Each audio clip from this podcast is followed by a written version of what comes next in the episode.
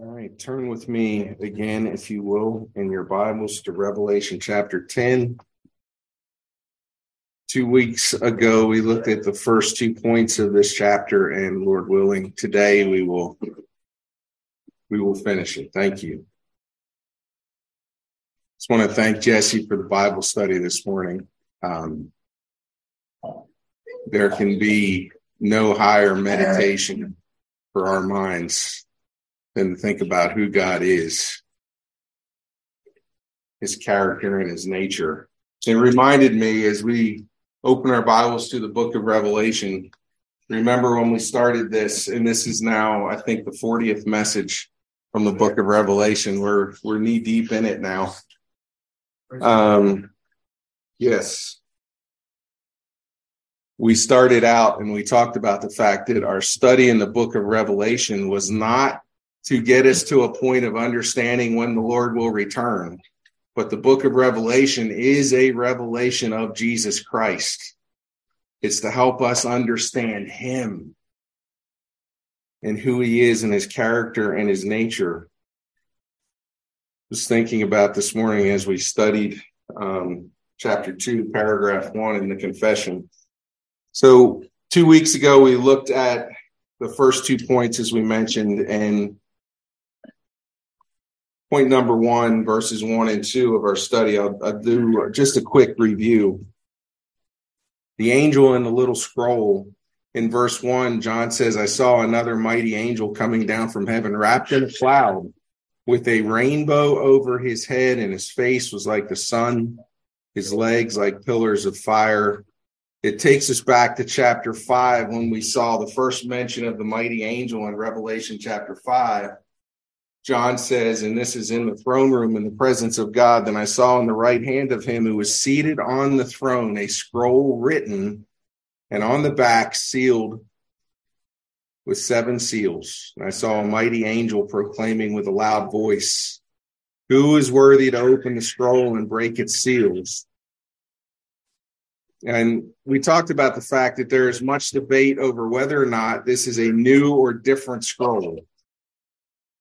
And as I've said several times in our study, the book of Revelation gives us different snapshots of the same thing so that we can better understand them. This is not some new revelation, if you will, in the form of a different scroll, but just an elaboration on what we studied in Revelation chapter 5. You look at the description of the mighty angel, the scripture says he had a rainbow over his head. This is covenant imagery the rainbow shows us where this mighty angel comes from because we had looked in Revelation chapter 4 when John is brought up into the throne room, one of the descriptions, and there's really no description of the one who is seated on the throne because how do you describe him? How do you describe the undescribable?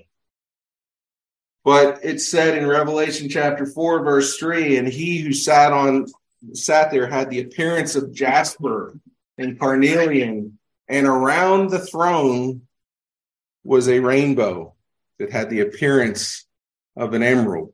Ezekiel 1 also shares this imagery. But the picture of the rainbow around the throne is to give us a reminder that God is a covenant keeping God. We'll talk more about that in a few minutes. The description of this mighty angel continues. His face was Bless you. His face was like the sun, Revelation 116. In the right hand, he, Jesus, held seven stars. From his mouth came a sharp two edged sword. His face was like the sun shining in full strength.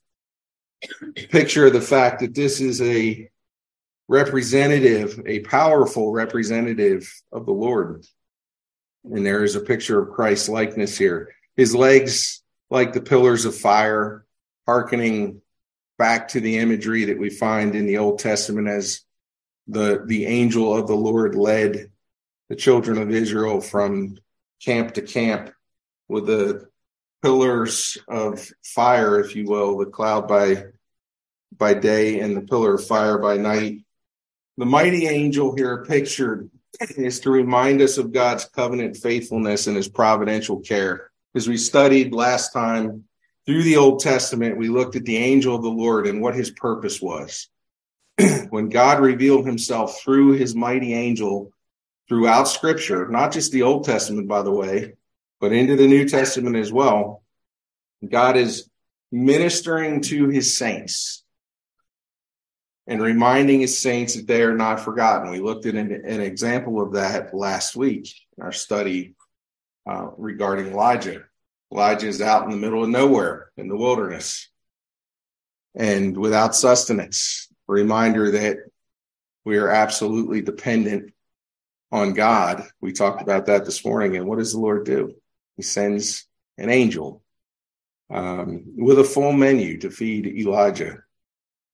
But this angel is also sent to commission a prophet. We see this repeated throughout the Old Testament with the angel at the burning bush, the uh, angel of the Lord commissioning Gideon in Judges chapter 6, the angel of the Lord commissioning Elijah in 2 Kings 1. The angel of the Lord commissions Gad to go speak to David about numbering the people in First Chronicles 21. And in Judges 13, we see Samson's parents commissioned to bring up Samson according to the direction of the Lord. Verse 2 in our in our chapter, he has a little scroll open in his hand, and he set his right foot on the sea and his left foot on the land. And it brings up a, a logical question. What is the little scroll? And we've made the, the repeated argument that this is a picture of Revelation chapter 5 and it mirrors that scene there when we're introduced to the scroll that no one was worthy to open except one, the Lamb. And the picture in Revelation 5, the Lamb, the Lion of the tribe of Judah, was the only one worthy to open the scroll. Why is why is the lamb pictured there in regard to accessing the throne because it or or accessing the scroll because it tells us the nature and the contents of the scroll. The scroll is about the Lord Jesus and his redemptive plan, the plan of the triune Godhead. The scroll in Revelation chapter 10 is now opened. John makes a point to tell us that and this is a small a small scroll or a little book in the greek in revelation 5 we have the greek word biblion which is book in chapter 10 we have pic, uh, the word biblaridion which is little book mm. and it's a reminder that there is a portion of the redemptive message to be passed on to john and we'll see it's not just john that it's being passed on it's being passed on to the church Secondly, we looked at the seven thunders in verses three through four. John says he called out with a loud voice like a roaring lion. This is the mighty angel. And when he called out, the seven thunders sounded.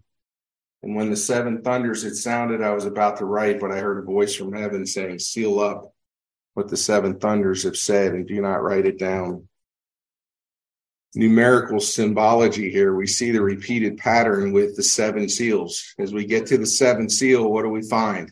It is the end of days. It is the last time, the last judgment, if you will. When we get to um, the seven trumpets, trumpet seven is going to signify what? The last day. The same with the seven bowls. And so the picture of seven here is a picture of perfection or completion. The seven thunders are a picture of the completed decrees of God carried out. His glory on display as divine direction is issued from the throne. And as John hears the seven thunders uttered, he's told not to disclose the contents of what he heard. It's a reminder that some things are not our business. The secret things, Jesse read that verse this morning. The secret things belong to the Lord. But he has given us much to know. And it's enough. That brings us to point number three this morning the promise. Verse five The angel whom I saw standing on the sea and on the land raised his right hand to heaven. We see this statement for the third time in this chapter. The angel whom I saw standing on the sea and on the land.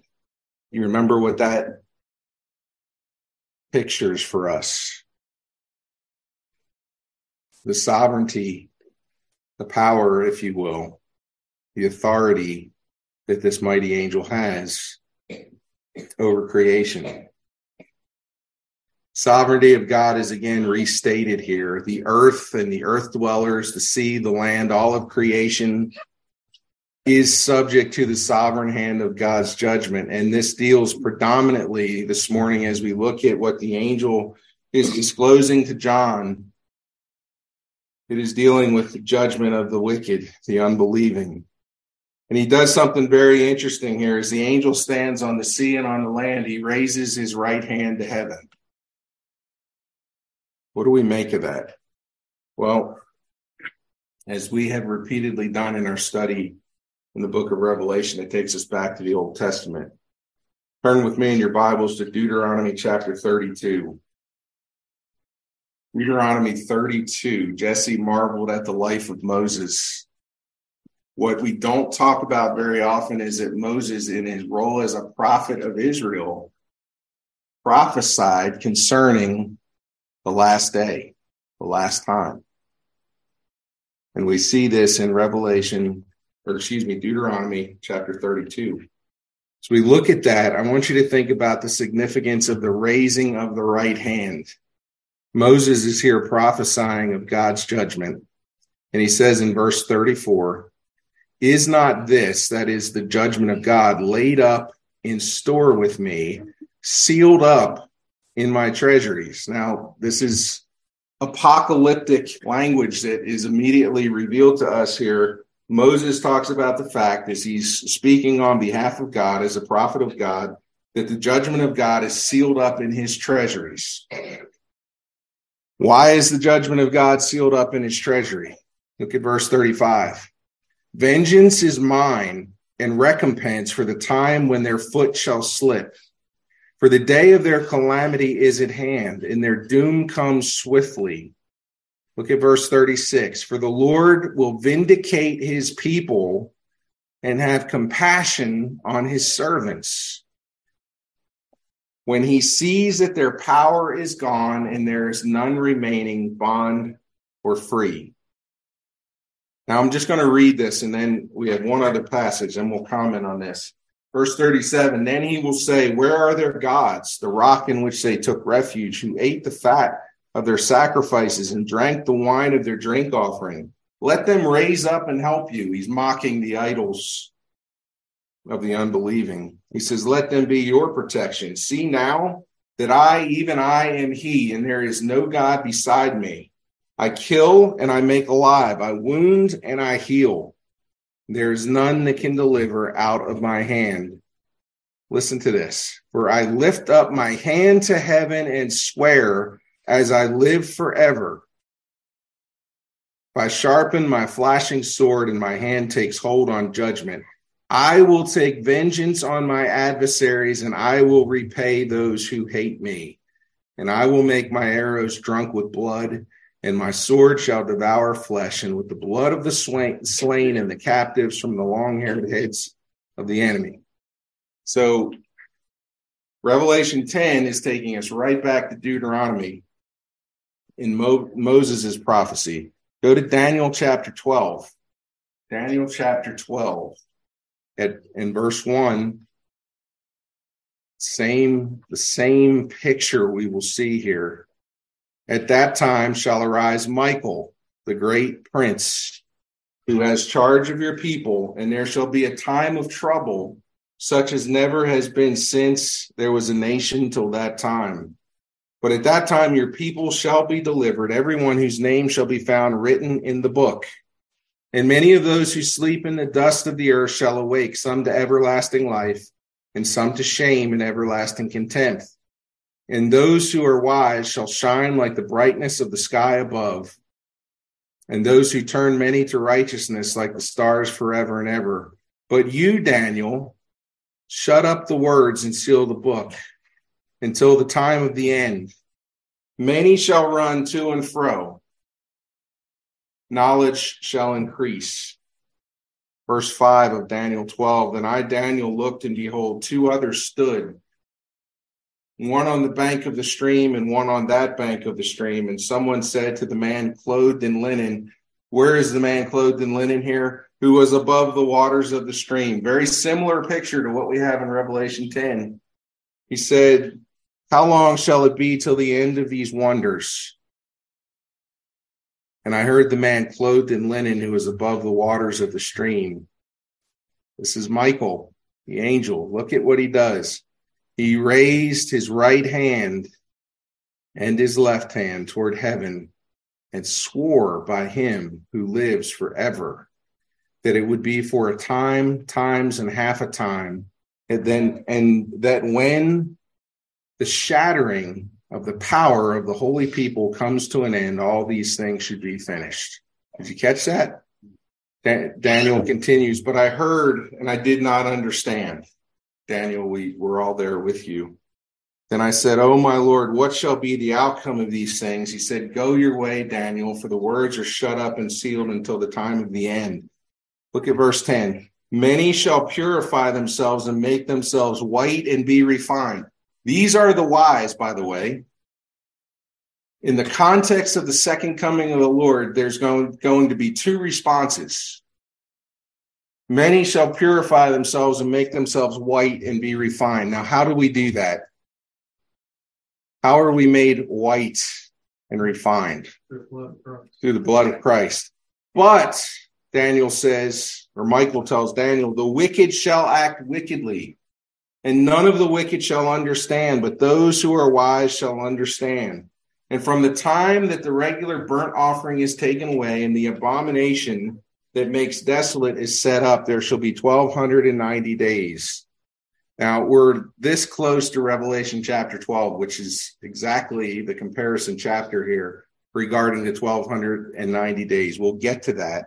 But let me just say this that period of time that Daniel's talking about, as I study this, I am fully convinced that this is at the time of the Lord's death, burial, and resurrection between then and his return. That is this period of time, this short period of time that we'll look at in Revelation 12. But he says, Blessed is he who waits and arrives at the 1335 days, but go your way till the end, and you shall rest and, and, and shall stand in your allotted place at the end of days. Daniel, rest, because at the end of time, when the Lord returns, you'll be standing in your place and you will witness these things. So I want you to see a couple of things here. There's repeated statements from both Moses and Daniel that God's people will be shattered and made powerless. Say, well, that's that doesn't sound very exciting. The word shattered, by the way, in Daniel chapter 12 and verse 7, when Daniel, Michael the archangel tells Daniel, when he raised his right hand and his left hand toward heaven and swore by him who lives forever that it would be for a time, times, and half a time. And then when the shattering of the power of the holy people comes to an end, all these things should be finished. The word shattering there means to scatter, disperse, pulverize, beat into pieces. We'll talk about next week who the holy people are, but by now you should know when the beating of the holy people is complete, then the end will be. What did Moses say? in, in Deuteronomy 32, 36, for the Lord will vindicate his people and have compassion on his servants when he sees that their power is gone and that there is none remaining. Talking about the same thing. And we're going to see it in Daniel chapter 11 up close and personal. I also want to point out the fact that there's an emphasis on the basis of God's judgment. God is going to recompense judgment on those who persecute and afflict his servants. What we're talking about here is we talk about the promise or the oath that is given by this mighty angel. And it's mirrored for us in Daniel chapter 12 is Michael the archangel promising Daniel, just as we see in, in Revelation chapter 10, that at the conclusion of the beating of God's people, he will come and he will bring justice on behalf of the people of God. Both passages, by the way, bring the imagery of the right hand being raised and making a promise. So, what is the significance of that? God is making his people a promise. Remember, the book of Revelation is written to the seven churches for what? It's a blessing. The seven churches are already being persecuted. They are already embattled. And this is a reminder to them that they are to be encouraged. Revelation is a book of blessing to the church. In Matthew chapter 26, when we think about the imagery of the right hand being raised to heaven, Jesus said this to him. He said, Matthew 26, excuse me, verse 64. You have said so, but I tell you, from now on, you will see the Son of Man seated where? At the right hand of power and coming on the clouds of heaven. In Romans chapter 8, Paul reminds us of where Jesus is after his resurrection. He says, Who is there to condemn? Meaning the saints. Christ Jesus is the one who died, more than that, who was raised, who is at where? The right hand of God, who indeed is interceding for us. By the way, when it talks about Jesus being at the right hand of God, what is he doing? He's interceding. He has the power. Think about this. Jesus has the power to intercede for his people. We're not talking about a human priest. We're not talking about Aaron. We're not talking about any human who would elevate himself into the position of the priesthood and say, I can intercede for you. No, you can't. You don't have the power. The picture here is Jesus at the, the, the right hand of God has power to intercede for his people. I shared a quote with you this week from Louis Berkhof, who is a a Dutch American Reformed theologian, and he said this He said, It is a consoling thought that Christ is praying for us. Do you doubt this morning, by the way, that the prayer of the Lord Jesus Christ lacks power or has power? You think his prayer, the effectual, fervent right, prayer of a righteous man, avails much? Who is that describing? The prayer of Christ is effectual. He said, It is a consoling thought that Christ is praying for us, even when we are negligent in our prayer life. That doesn't describe any of us here this morning. He continues that he is presenting to the Father those spiritual needs which were not present to our minds and which we often neglect to include in our prayers. Why? Because what do we normally include in our prayers? Lord, my hip. This hurts, or Lord, this bill is due. How am I going to pay this this month? Or we need new tires for the family van. What what do we and and listen, the scripture is not telling us that we should not bring all of our needs before him. But in in bringing those things that we see to the throne of grace, what do we often neglect? the weightier needs, which is our what? Our spiritual needs. He Berkhof continues, he says, those spiritual needs which were not present to our minds and which we, we often neglect to include in our prayers, and that he prays for our protection against the dangers of which we are not even conscious. The sheep in the sheepfold, do they see the wolf that is lurking at the perimeter, that is hiding, waiting to pounce? He prays for our protection against the dangers which we are not even conscious, and against the enemies which threaten us, though we though we do not notice it. He is praying that our faith may not cease. You say, "Well, I've been a Christian for this many years, and I I have not walked away from the faith. Why? Because you're so good, you're so powerful. No. You remember what Jesus told Peter? Peter, I have prayed for you Satan desires to sift you like wheat, but I have prayed for you. He is praying that our faith may not cease and that we may come out victoriously in the end. The saints of God will be victorious in the end, and it will be because of the faithfulness of the Lord Jesus Christ, not because of our greatness. So, what have we seen as we study through the book of Revelation regarding the right hand? This is not new terminology for us. Revelation 1:16, in his right hand he held the seven stars. What was the picture of the seven stars? Seven elders or the seven pastors to the seven churches. God holds his men, his people in his right hand of power. Revelation 1:17. John in response to the vision of Christ in Revelation 1, falls at the feet of Jesus as though dead. And what does Jesus do? He lays his right hand on John and says, Fear not. Revelation 120 he says, As for the mystery of the seven stars that you saw in my right hand, Jesus, as he's writing to the church in Ephesus in Revelation 2 1, he says, To the angel of the church in Ephesus, write the words of him who holds the seven stars in his right hand. You see the, rea- the reoccurring theme here? What does the Lord want us to see with this? Hmm. His right hand of power is upholding his church. Revelation 5 1, we're back in the throne room. Then I saw in the right hand of him who was seated on the throne a scroll written within and on the back, sealed with seven seals.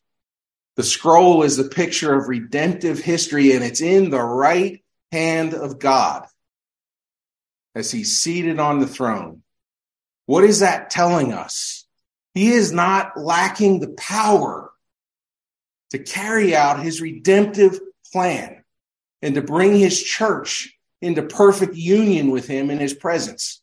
Talked about being in the presence of God, how Moses was hid in the cleft of the rock he could not see God in his fullness because he would have what? He would have died. Moses was it, it, as as God had set him apart and sanctified him, he was still sinful.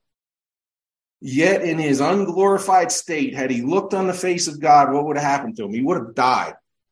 All of redemptive history is God preparing you and me to be in his presence so that we can look him in the face and not die. That is what redemptive history is all about. He is making us ready to be in his presence and enjoy him forever. So, why the repeated picture of the right hand of God? Well, let me ask you this What good is the sovereign decree of God if he is not almighty to bring it to pass? What good is it? If God says, I'm going to redeem a people for myself, he doesn't say, I'd like to. Oh, I wish I could. That would be arrogance, wouldn't it? To say that you can do something that you can't do. Mark stealing a little bit of your thunder from James chapter 4. James 4:13 says, "Come now, you who say today or tomorrow we will go into such and such a town and spend a year there and trade and make a profit. And yet you do not know that what what tomorrow will bring. What is your life? For you are a mist that appears for a little time and then vanishes instead you ought to say if the lord wills we will live and do this or that. As it is you boast in your arrogance. All such boasting is evil. For us to say i am going to bring this to pass because I will it is the height of arrogance. It is elevating my pride before the throne of God. Why? Because I'm not God. But guess what? He is not God if he cannot bring to pass what he has eternally decreed. He's not God. So either he is or he is not. And the picture in Revelation 10 here is that he does what he says he will do. We spent time this morning comparing ourselves in relation to the description of God. We are completely dependent on him. He is wholly independent. But listen to what God says regarding his purposes in Isaiah 46. Remember this and stand firm. Recall it to mind, you transgressors. Remember the former things of old, for I am God and there is no other. I am God and there is none like me, declaring the end from the beginning and from ancient times, things not yet done, saying, Listen, my counsel shall stand and I will accomplish all my purpose. Is God asking for help here from anybody? My counsel shall stand and I will accomplish all my purpose. He's sovereign. He says, calling a bird of prey from the east and a man of my counsel from a far country. He's using an unclean bird and an unclean man to accomplish his sovereign purpose. That's what that statement is right there. Mm. I will use everything at my disposal to accomplish my purpose because what? I am sovereign. He says, I have spoken and I will bring it to pass. I have purposed it and I will do it.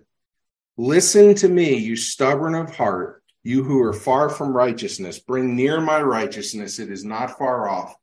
And listen, and my salvation will not delay. I will put salvation in Zion for Israel, my glory. The point of the promise that we see in Revelation chapter 10, verse 5 and verse 6 is that there is nothing outside of the eternal decree of God that will delay him from coming back to rescue his people. Now, you may find that to be a point of encouragement or not. I, I find it immensely encouraging. Look at verse 6 and swore by him who lives forever and ever, who created heaven and what is in it, the earth and what is in it, and the sea and what is in it, that there should be no more delay. This is again a reference to the how long question that we looked at in Revelation chapter 6 as the saints wrestle with the suffering that we are called to do. In Revelation 6, verse 9, when he opened the fifth seal, I saw under the altar the souls of those who had been slain for the word of God and for the witness that they had borne. They cried out with a loud voice, O sovereign Lord, holy and true, how long before you will judge and avenge our blood on those who dwell on the earth? Then they were each given a white robe and told to rest a little longer, just like Daniel, by the way. Listen to this until the number of their fellow servants and their brothers should be complete, who were to be killed as they themselves had been. Do you see anything in that statement to the saints that they're told to rest a little while so that I can I can hope to work out my plan of redemption? Mm. Let me figure this out. Oh, he has already decreed who of their fellow servants and brothers would be killed as they themselves had been. Remember what we read in Deuteronomy and Revelation 12. I want you to see also what is over the angel's head as he makes this promise. We talked about the rainbow that we see in Revelation 4 3 that surrounds the throne. Month of June, our wicked culture will wave a rainbow flag. And they will tell you that it's in pride. But, but know this there is no hijacking of the image of the rainbow that can undo the covenant keeping of Almighty God. It is not a mistake that the symbolism of the rainbow is hijacked. Cam and I were talking about this on our long ride yesterday, this past week in the news, and I got to stop listening to the news. But this last week in the news, um, the new release of Brides Magazine was put out.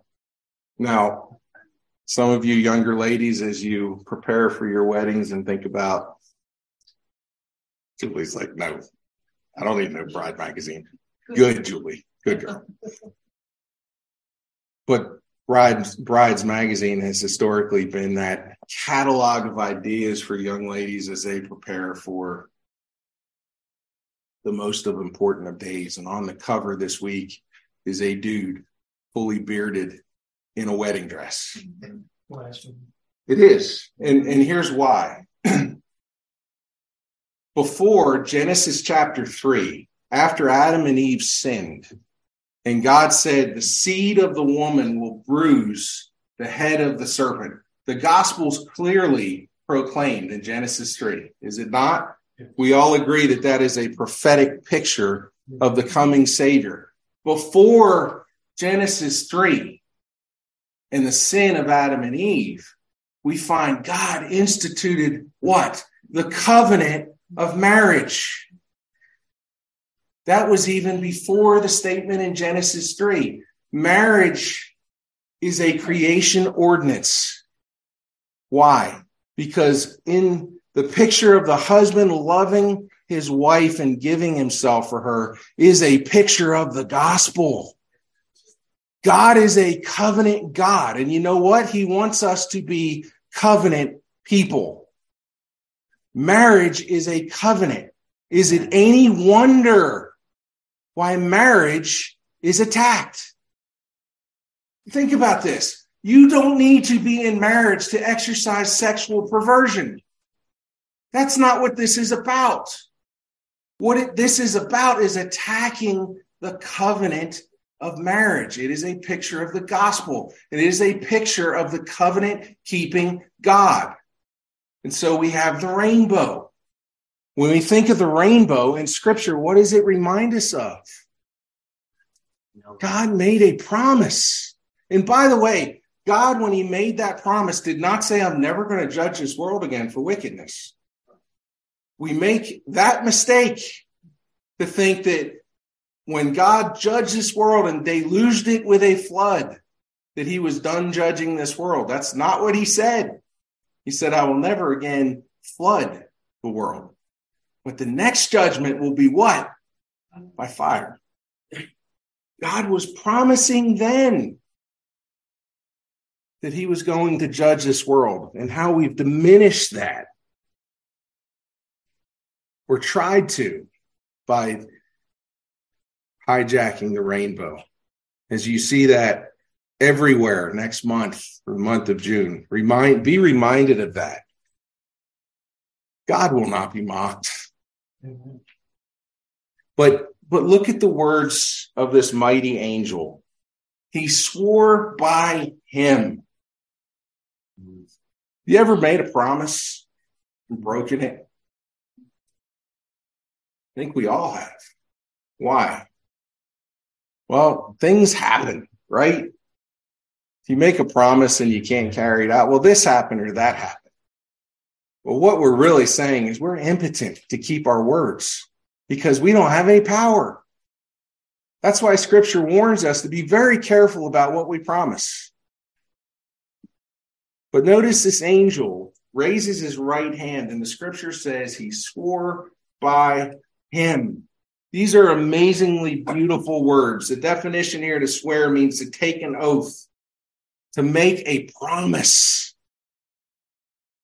The image here is that of a covenant keeping God moving on behalf of his people. Why? Because he promised to do so. Hebrews 6 13. And I love the picture of the covenant. Hebrews 6:13 for when God made a promise to Abraham, covenant to Abraham, since he had no one greater by whom to swear, who did he promise by? Himself. Saying, Surely I will bless you and multiply you. And thus Abraham, having patiently waited, obtained the promise. For people swear by something greater than, than themselves. Why? You ever heard somebody say, I swear on my mother's grave?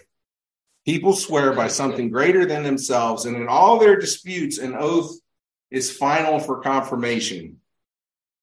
So, when God desired to show more convincingly to the heirs of the promise the unchangeable character of his purpose, what? He guaranteed it with an oath. By the way, just pause there for a second. How do you know that you are going to make it to heaven? You know what you know what Paul tells us in Ephesians 1? The guarantee, the down payment of his promise to you is what? Spirit. The Holy Spirit indwelling you. How do I know that God is going to keep his promise? He's given me his spirit. He said he guaranteed it with an oath so that by two unchangeable things in which it is impossible for God to lie. Praise the Lord for that. Hmm. It's impossible for him to lie. We who have fled for refuge might have strong encouragement to hold fast to the hope set before us. Listen to verse 19. We have this, that is his promise, his word, his guarantee as a sure and steadfast anchor of the soul. A hope that enters into the inner place behind the curtain, where Jesus has gone as a forerunner on our behalf, having become a high priest forever after the order of Melchizedek. You know why I love covenant theology? And I don't run around calling myself a Calvinist. I don't talk about this a whole lot, but this dawned on me as I'm thinking about this. Why don't I run around calling myself a Calvinist? Well, let the record show I wholeheartedly and unashamedly agree with Calvin's theology. I do fully agree with it. But Calvin's theology was Augustine's theology. Augustine's theology was Paul's theology. Paul's theology is God's theology, all of which is covenant theology. Calvin, Augustine, the reformers, and Paul never made a promise to Danny Leyu. never have they done it. You know who has made a promise to me? The covenant keeping God of all the universe, the creator of everything. He's made a promise to me. All of these men Abraham, Isaac, Noah, Moses, Jacob, Calvin, Augustine, the reformers, Paul, the apostles are all the recipients. You, if you are a child of God, are all recipients of the covenant. You didn't have a hand in it. You are not keeping the covenant for God. He is keeping it because he is a promise keeping God. That is why I love covenant theology because it is all about a God who keeps his promises. And it is an anchor to our soul. Some of the most encouraging theology. Read Ephesians chapter 1. Most encouraging theology. Paul takes us right into the deep end of the pool, and he does it to hook us up to the anchor so that we will be steadfast and unmovable, knowing that my salvation does not rest in my performance. Because if it did, I'd lose it in an hour, maybe a minute, maybe a second. Because I can't keep the covenant. I can't. So, what is the confirming promise or oath here that we see? It is a promise that is based on the character, the integrity. He is a pure spirit the character, the integrity, the power of the Almighty Creator God. He will not delay his return and the execution of his judgment on behalf of the Lamb and of the saints. That is his promise. And he's encouraging you. He's encouraging me. He's encouraging the church who is about to be and always has been since his return the target persecution and tribulation you need not sugarcoat this. There are people who will say the church of the Lord Jesus Christ will be raptured out. They're lying to you. It's not here. It's not here, guys. It's not. I would be a liar if I stood in this pulpit and told you the more I study, the more I'm convinced of God's word, that I walk away with a conclusion that somehow I get the easy way out. Revelation chapter 11 is going to remind us we don't get the easy way out. We don't. And how nice that would be. But we don't get to go to glory in a La-Z-Boy. We don't. All things are working according to his prescribed time. He promises it. There are no surprises. Satan is not going to come up with a better strategy to somehow thwart the purposes of God. Not going to happen. God is reminding us that he is sovereign. He is making a promise that at his appointed time, and notice the language that he uses in Revelation chapter 9. We looked at this a few weeks ago. So the four angels, verse 15, who had been prepared for the hour, the day, the month, and the year were released to kill a third of mankind. Do you, do you, do you hear the specificity in that? They were released at God's appointed time. It's easy for us to get worked up by the mockers and the scorners, however, isn't it? But guess what? They don't know our God. They don't. Peter reminds us in Second Peter chapter 3, writing to the church who is dealing with scoffers. He says, This is now the second letter that I'm writing to you, beloved. In both of them, I am stirring up your sincere mind by way of a reminder. We need to be reminded of this that you should remember the predictions of the holy prophets and the commandment of the Lord and the Savior through your apostles. Knowing this, first of all, that scoffers will come in the last days with scoffing, following, following their own sinful desires. And what will they say? They will say, Where is the promise of his coming? They don't know that God is a covenant keeping God who will not break his word. They don't know. They think God is holy like them. They're liars. Where is he? For since the fathers fell asleep, all things are continuing as they were from the beginning of creation. Paul or Peter says they deliberately overlook this fact. There's sin in their overlooking. This is not just ignorance. This is willful ignorance. He says they deliberately overlook this fact that the heavens existed long ago and the earth was formed out of water and through water by the word of God, and that by means of these, the world that then existed was deluged with water and perished. But look at this. Verse 7 But by the same word, the heavens and earth that now exist are what? Stored up for fire, being kept until the day of judgment and destruction of the ungodly. We can make light of God's coming judgment till the cows come home, and guess what? It's not going to stop God. We can mock, we can scoff, we can make fun of it, we can steal the symbol of it, put it on a flag and parade it down the street, and it's not going to stop and thwart the, the plan of the Almighty God to come back and judge this world. The Lord is not slow to fulfill his promise, as some count slowness, but is patient towards you. Listen to this. The Lord is patient towards you. Why is he holding back the just judgment on this world that the world deserves? Why? Says he's patient towards you, not willing that any should perish. Who is he talking about? Beloved. Peter's writing to the beloved. God's not talking out of both sides of his mouth. There are those that would read this passage and say, well, God doesn't want any to perish. If that's true, why is he coming back in fiery judgment? He's talking about his elect, the saints, those who are yet to be converted.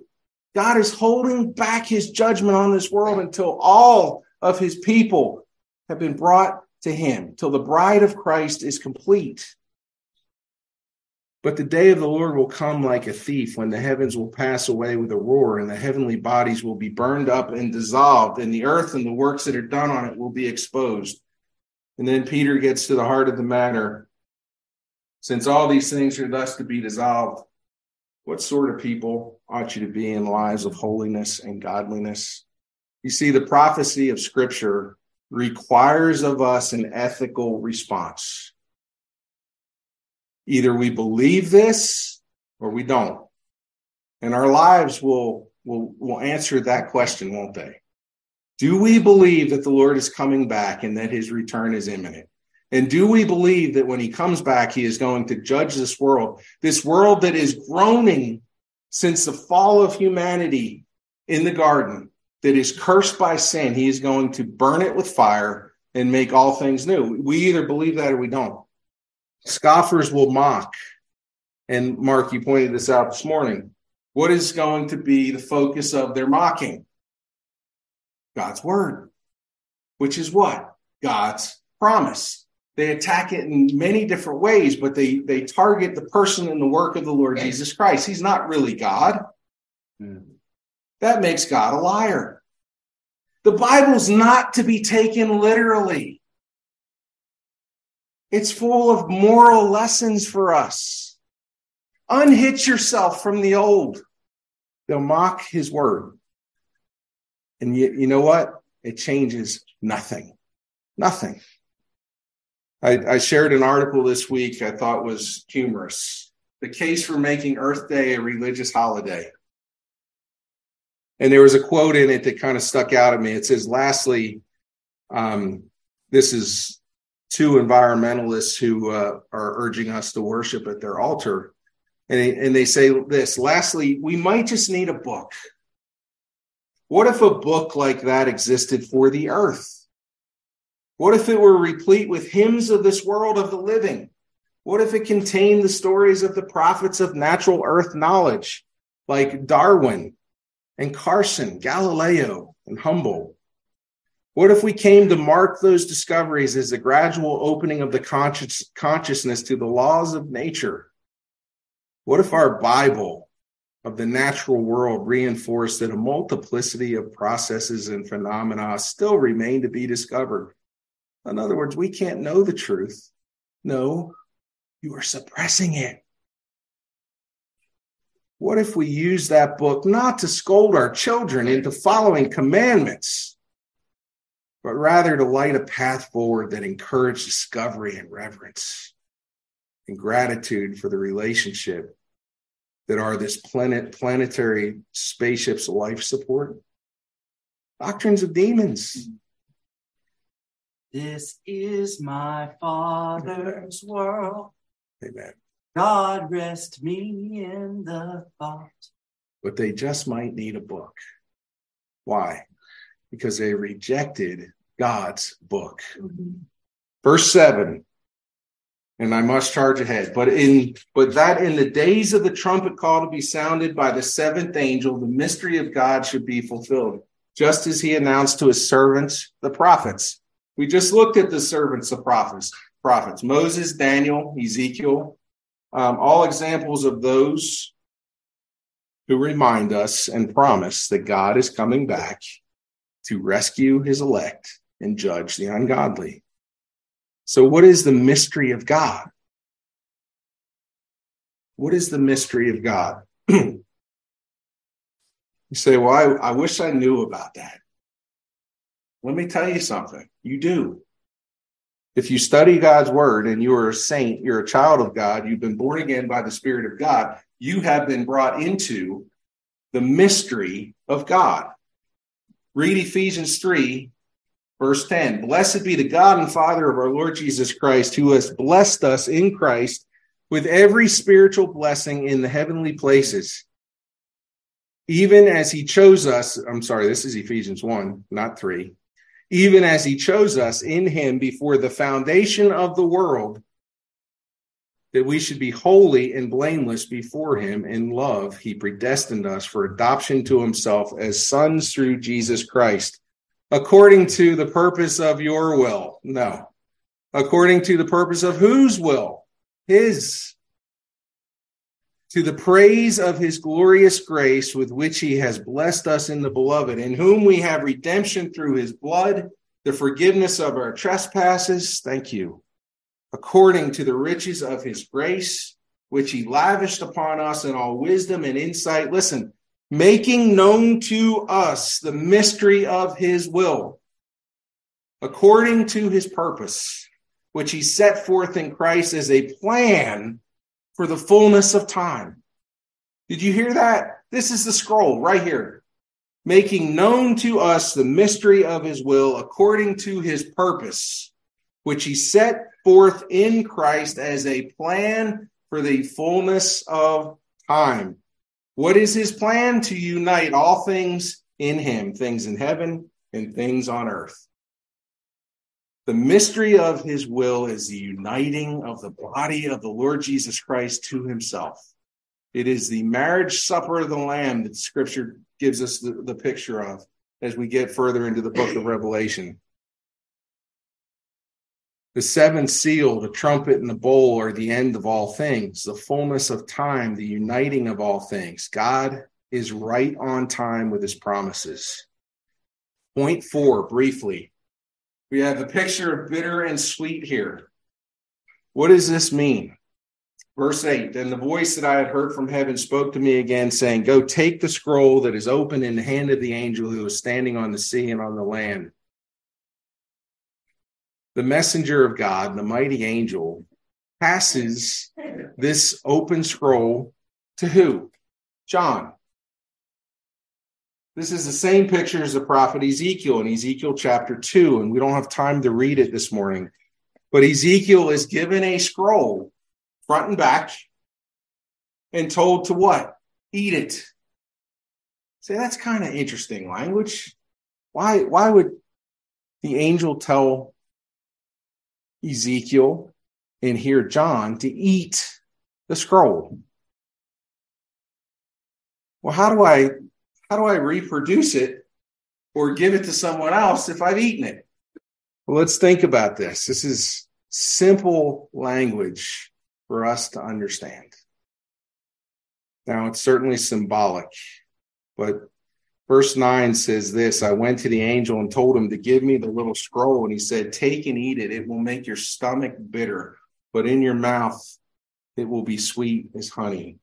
John is commanded to take and eat. There is a beautiful picture that we see this in when we come to the Lord's table. A very simple picture.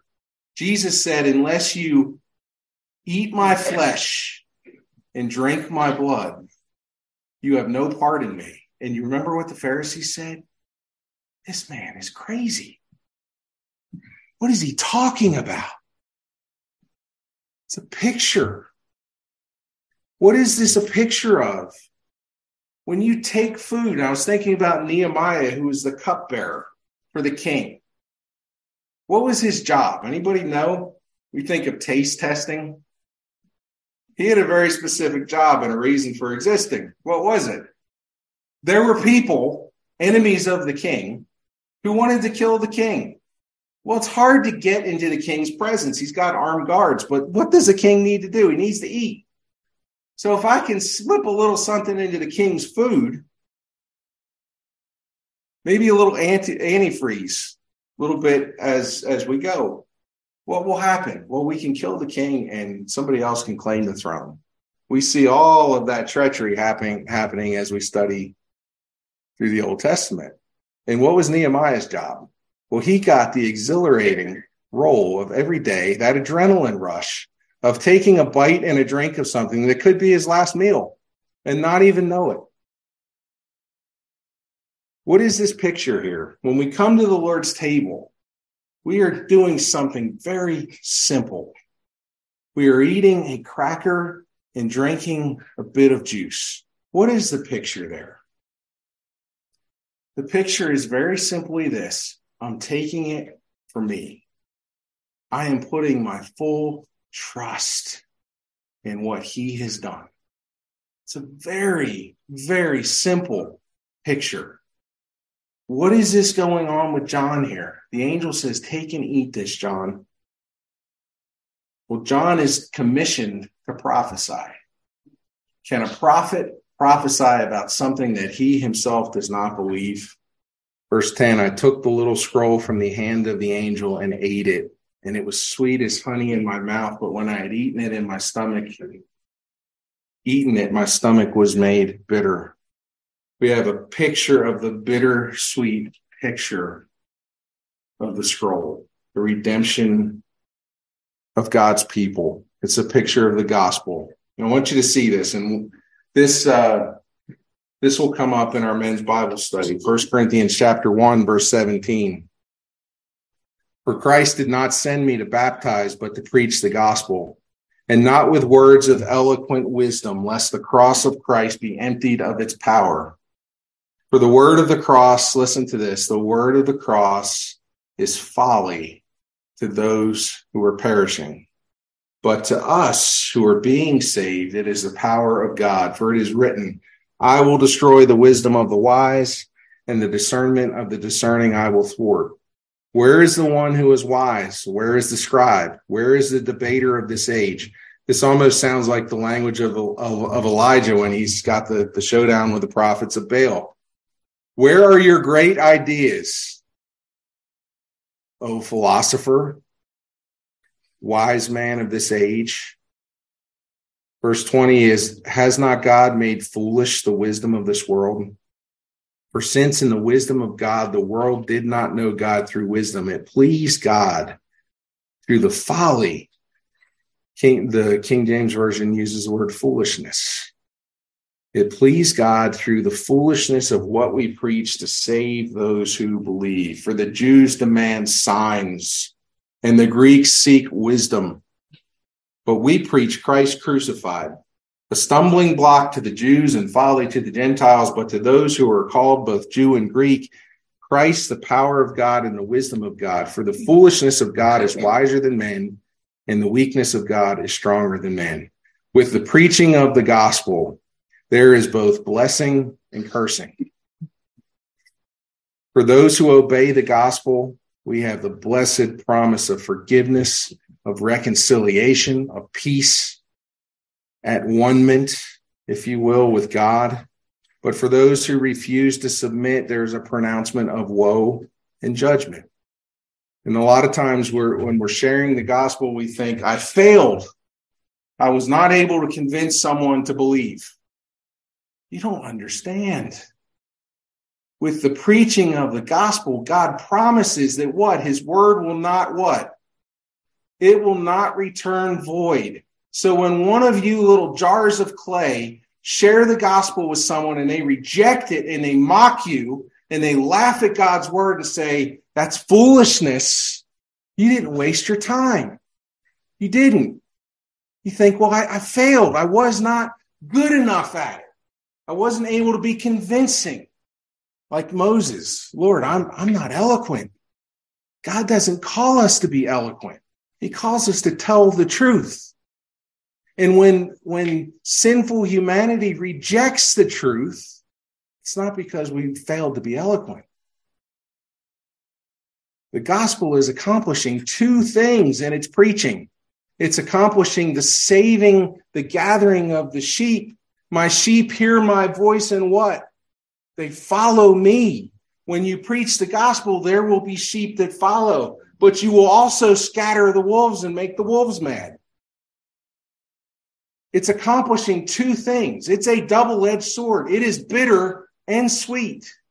We'll see this very clearly, by the way, when we get to chapter 11, because the world does not appreciate the witness of the church. And God has called us to be a witness for him. And it's not without cost. It is not without cost. That's what chapter 11 is about. Mm-hmm. But he tells John, John, you must prophesy. Notice verse 11. You must again prophesy about many peoples and nations, languages, and kings. And look at this. The word prophesy or the word about is the word epi in Greek. It means to or against. What is the angel telling John? John, you're not done prophesying, and your prophecy is going to be against nations and languages and kings. Notice what he said against the preaching of the gospel for those who reject it is prophesying against them. We'll see hereafter in our study that kings, when we see them in scripture, are seen in a neg- negative sense. They're aligned with the enemy. John was to prophesy the bitter news against the unrepentant enemies of the land. That's what the angel's telling him. And as we will see, this will be hard. There will be consequences. There will be suffering as the church of the Lord Jesus Christ suffers visible losses. in being the faithful witnesses of the Lord Jesus. In Revelation 18 3, talking about kings, it says, For all the nations have drunk the wine of passion of her sexual immorality, and the kings of the earth have committed immorality with her. And the merchants of the earth have grown rich from the power of her luxurious living. The picture of kings in the book of Revelation are those powers that align themselves against the Lamb. And God says, John, and by extension, the church, as we will see in Revelation 11, that includes you and I. I have called you to be witnesses. One of the most profound truths that slapped me in the face this week as I'm studying this is that God has called the church to follow in his steps. What happened to him? He went unto his own, and his own received him not, and they crucified him. They rejected him. And then what happened? The glory of the resurrection of the Lord Jesus Christ, where he is exalted over his enemies. And guess what? Church, God is going to take you and I down the same path. When Moses and Daniel talked about the enemy beating the holy ones into dust, into the ground, wait till we get to Revelation chapter 11. God is taking his church in the same footsteps that he himself walked so that we can share in his glory.